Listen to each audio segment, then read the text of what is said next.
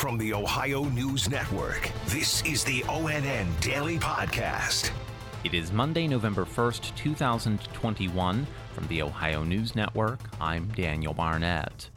A community in northwest Ohio has been rattled by police reports of Halloween candy that was tampered with. Tatiana Cash has the details. Fostoria police posted an image of a dangerous Kit Kat bar on its Facebook page. The department says someone in their community put a sewing needle in the candy and then just handed it out. Luckily, police say that an observant child spotted that object before eating it. The department is urging anyone who received candy in Fostoria on North Union, Summit, and Rock Streets to double check all of their candy. Police say two candy bars with needles were found. People in Fostoria can take their Halloween candy to the ProMedica Fostoria Community Hospital to be x rayed. The November election is tomorrow, although early voting has been going on for weeks. Brittany Bailey has more with Aaron Sellers, a spokesman for the Franklin County Board of Elections. This year's election includes a lot of school board members, school district levies, and more. Voters need to bring um, their state issued ID, whether that be a driver's license or a state identification card. Uh, the main the main component is something with your address. Utility bills, uh, those types of items can be used as proof as well. Polls open at 6:30 in the morning and close at 7:30 at night. I'm Brittany Bailey. A Reynoldsburg teen was killed in a suspected drunk driving crash in central Ohio's Licking County early this morning. Tracy Townsend reports. The Ohio State Highway Patrol says alcohol may have been involved. Highway Patrol says it happened just after 4 o'clock this morning. 19 year old Ashley Church was in the passenger seat when the driver swerved and hit two trees. Church was not wearing her seatbelt and was ejected from the car before it caught fire. And that's when investigators say a Good Samaritan stopped to pull the 17 year old driver out of the car. That driver has been hospitalized with serious injuries. I'm Tracy Townsend. Two Republican appointees to the Ohio State Board of Education have resigned weeks after they opposed its decision to rescind an anti racism resolution. Eric Brown has more. Board President Laura Kohler of New Albany told reporters that Governor Mike DeWine requested her resignation and that if she hadn't stepped down, Republicans in the state Senate who didn't support the resolution would have had enough votes to remove her. But neither Kohler nor board member Eric Poklar of Worthington mentioned the anti racism resolution in the resignation letters. The governor's office thanked both for their service. Two new board members were appointed on Friday. Eric Brown, ONN News.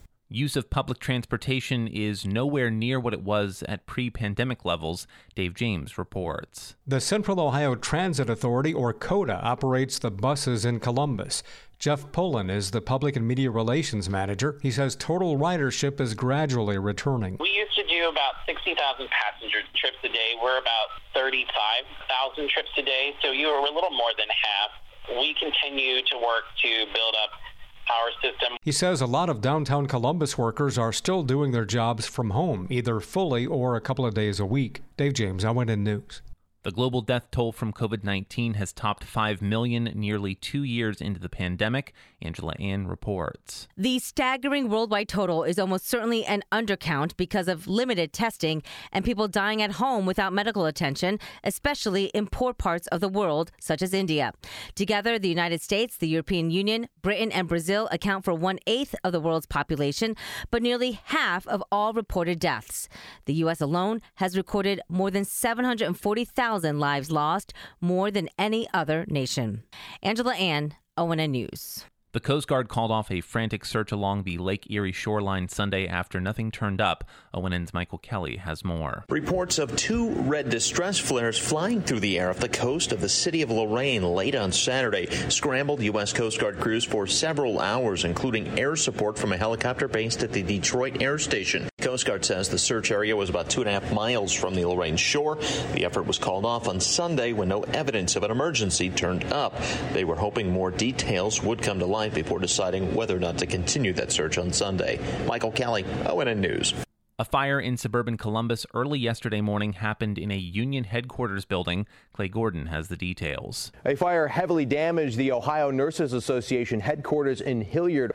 According to Columbus Fire, crews were called to the location around 1:30 in the morning. Investigators believe it will likely take several days to determine what actually caused the blaze. There were no injuries reported.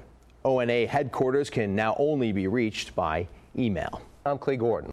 LL Cool J brought out some musical heavyweight friends in Cleveland on Saturday night to help usher him into rock immortality. Dave James explains. Part of an eclectic 2021 class that includes Carole King, Tina Turner, The Go Go's, Jay Z, Foo Fighters, and Todd Rundgren, Cool J was joined on stage by rapper Eminem and Jennifer Lopez for a powerful performance during the Rock and Roll Hall of Fame induction ceremony. The show opened with Taylor Swift performing King's Will You Love Me Tomorrow. Former Beatle Paul McCartney inducted Foo Fighters and said he was super privileged to be at the event.